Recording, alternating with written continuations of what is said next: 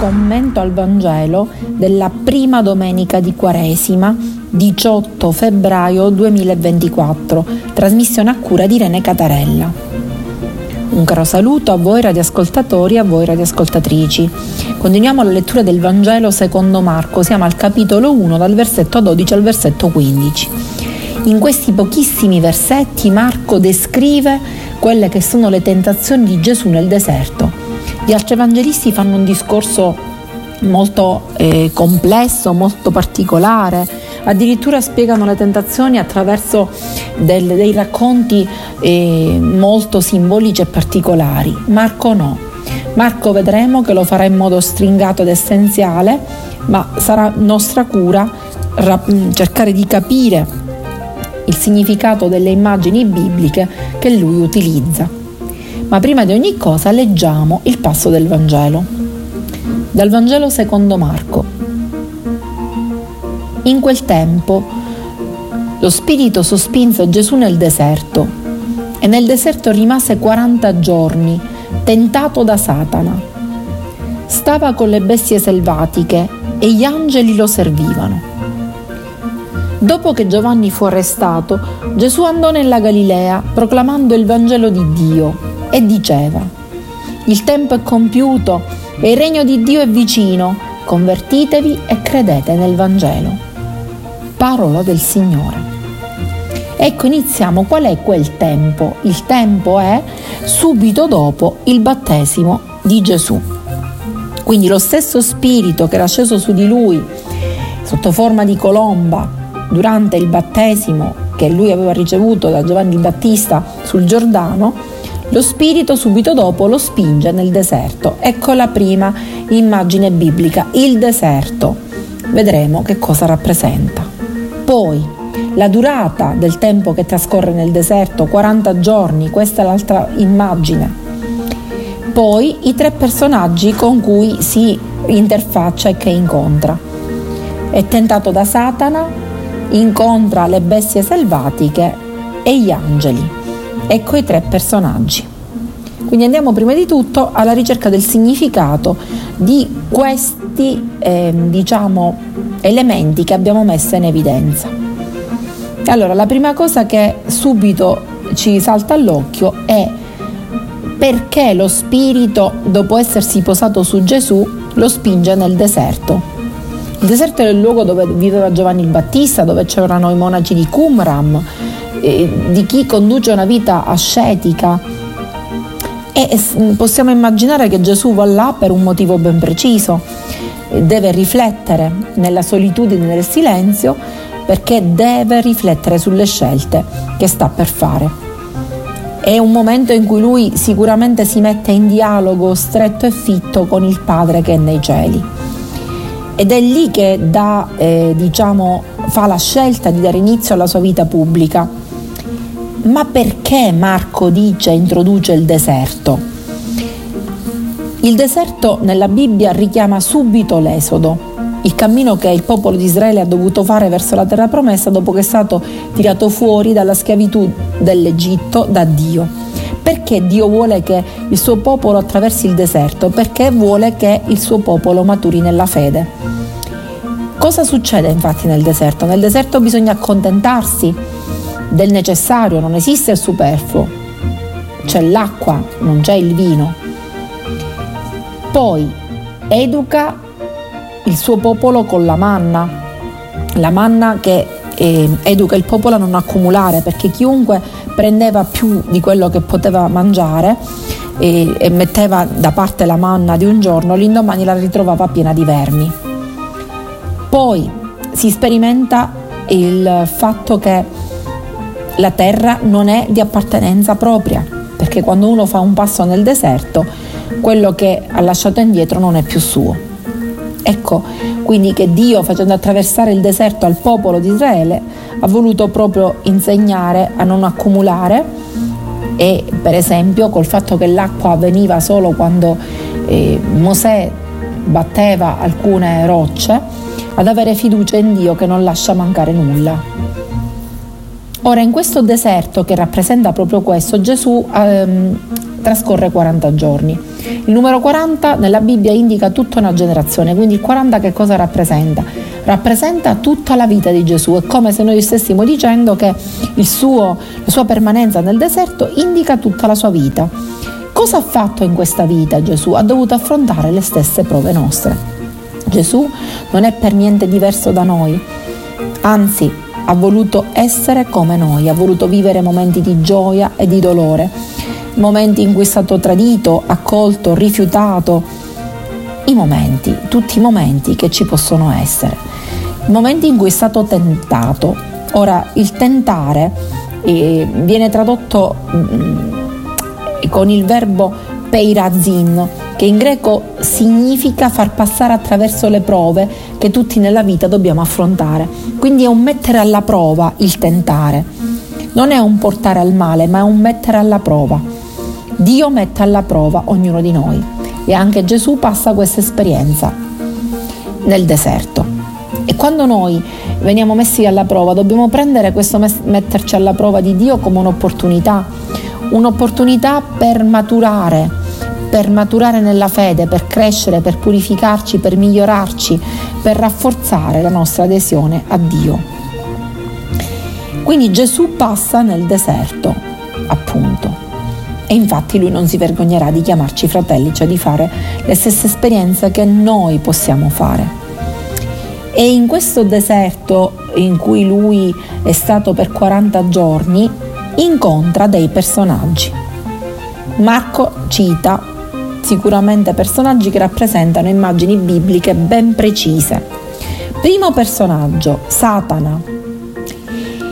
Satan, che cosa vuol dire? Satan eh, non è un nome proprio come lo intendiamo noi, Satan è un nome comune che indica tutto ciò che c'è d'ostacolo lungo il cammino, tutto ciò che si oppone a una scelta di vita. Quindi è come se fosse il nemico, l'avversario, chi si oppone al cammino di Dio, quello che vuole intralciare il cammino dell'essere umano affinché non compia il cammino che Dio gli vuol far fare. Che cos'è per noi questo Satan? Che cosa può essere? Sicuramente eh, sono tutte quelle cose che ci possono eh, allontanare da Dio, tutti questi ragionamenti degli esseri umani che ci fanno capire il ragionamento del potere, della sopraffazione, dell'oppressione, dell'essere superiore agli altri, della superbia, di voler dei soldi a tutti i costi, del mettere in difficoltà gli altri. Tutti questi per noi sono Satan. Dobbiamo confrontarci con questi Satan, con queste tentazioni che appunto ci mettono alla prova e superarli dobbiamo riflettere su questo e quindi la Quaresima ci spinge alla riflessione proprio su questo. Poi chi incontra Gesù nel deserto, secondo Marco, incontra le bestie selvatiche. Attenzione, chi sono queste bestie? Per capire questo passo dobbiamo rifarci a un passo del libro di Daniele, dove eh, questo profeta immagina di vivere a Babilonia al tempio del re Nabucodonosor che era quello che aveva distrutto la città di Gerusalemme e al capitolo 7 del suo libro racconta una sua visione. Egli vede uscire dal mare quattro bestie spaventose. Chi sono? Che rappresentano i regni basati sulla violenza, eh, sul dominio, sulla sopraffazione dei più deboli. La prima belva il leone, che è simbolo dei babilonesi. La seconda l'orso, che è più forte di quella di prima, che è il simbolo del popolo dei Medi la terza che è ancora più forte delle prime due che è il leopardo che rappresenta i persiani e poi infine una belva peggiore di tutte che non sarà definita che rappresenta Alessandro Magno. Ecco perché sì, eh, l'altro incontro che, di, che, Gesù ha è questo con queste belve, che ehm, lui riesce tranquillamente ad ammanzire, perché? Perché Gesù invece porterà un nuovo regno che è basato sull'amore. Lui non è una belva, ma è un agnello, l'agnello di Dio, simbolo della mansuetudine e della bontà. Ecco quindi che il, anche questo personaggio delle belve feroci rappresenta le bestie selvatiche, i regni della violenza e dei soprusi con cui Gesù avrà a che fare, ma lui, da cui lui e nello scontro con cui lui uscirà vittorioso. Il terzo personaggio sono gli angeli Nella Bibbia eh, l'angelo sempre citato, nell'Antico Testamento ben 213 volte, nel Nuovo Testamento 104 volte, ma non sono solo gli esseri spirituali gli angeli, sono tutti coloro i quali noi possiamo incontrare sul nostro cammino, per esempio anche Mozè è chiamato angelo, e che appunto collaborano al piano di Dio. Quindi dopo aver incontrato, ecco che così Marco ci descrive i 40 giorni di Gesù nel, nel deserto, dove troverà appunto gente che lo ostacolerà, gente che invece sarà discepolo, seguirà sua, il suo modello di vita. E, ehm, e quindi io devo fare attenzione e chiedermi sono davvero un angelo che collabora al disegno di Cristo o faccio parte della schiera delle belve feroci e della logica del mondo? Facciamoci questa domanda. Altra parte del, di, questo, di questo passo di Marco.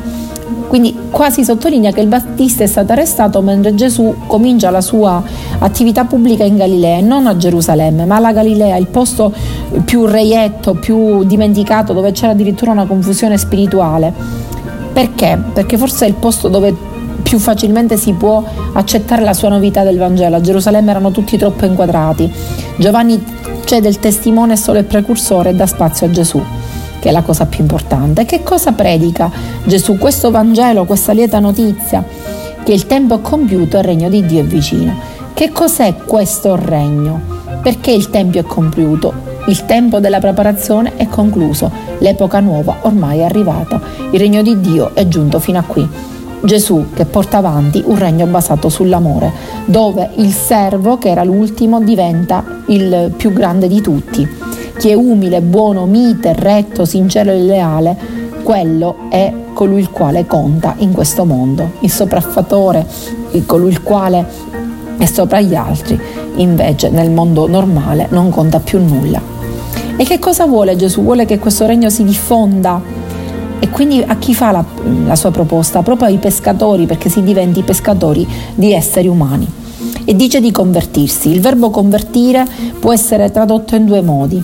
Nell'Antico Testamento con l'ebraico shuv che significa ritornare, greco epistrefin che significa ritornare a Dio, quindi convertirsi e ritornare a Dio, ma per ritornare a Dio bisogna ecco l'altro verbo, compiere una metanoia, cioè un cambiare un modo proprio di pensare. Ecco quindi che Gesù propone un modo di tornare a Dio accogliendo la proposta di un mondo nuovo che è il suo, dove il servo è il più grande e quindi accogliendo il suo Vangelo, il Vangelo che lui annuncia e che lui incarna. E infatti dirà, se volete entrare in questo mondo nuovo al quale io ho dato inizio, cambiate il vostro modo di pensare, sintonizzatelo sul Vangelo che io adesso annuncio e che rappresento. Quindi eh, Gesù dice che il tempo è compiuto, convertitevi e credete al Vangelo. Cioè ecco la Quaresima che si mm, preannuncia come un tempo di conversione, un tempo in cui dobbiamo accogliere questa proposta di un mondo nuovo e metterlo in atto e riflettere a che punto siamo nel percorso di fede. Se davvero siamo questi angeli, questi discepoli che aiutano Gesù concretamente ad attuare un mondo nuovo o se siamo ancora con la mentalità delle belve feroci. E quindi cerchiamo di fare deserto dentro di noi, di fare silenzio, di riconnetterci a Dio Padre, a Gesù, riflettere, fare il punto della nostra vita, ascoltare il Vangelo e metterlo in pratica. Cerchiamo appunto di impegnarci questo, in questo. Iniziamo questa prima domenica di Quaresima con questa riflessione con questo nostro essere nel deserto e fare deserto dentro di noi. E ritroveremo il dialogo con Gesù. E soprattutto cerchiamo di essere angeli sempre pronti ad amare sull'esempio di Gesù Cristo nostro Signore. Augurandovi una prima buona domenica di Quaresima e un buon percorso di Quaresima, la vostra Irene Catarella vi dà appuntamento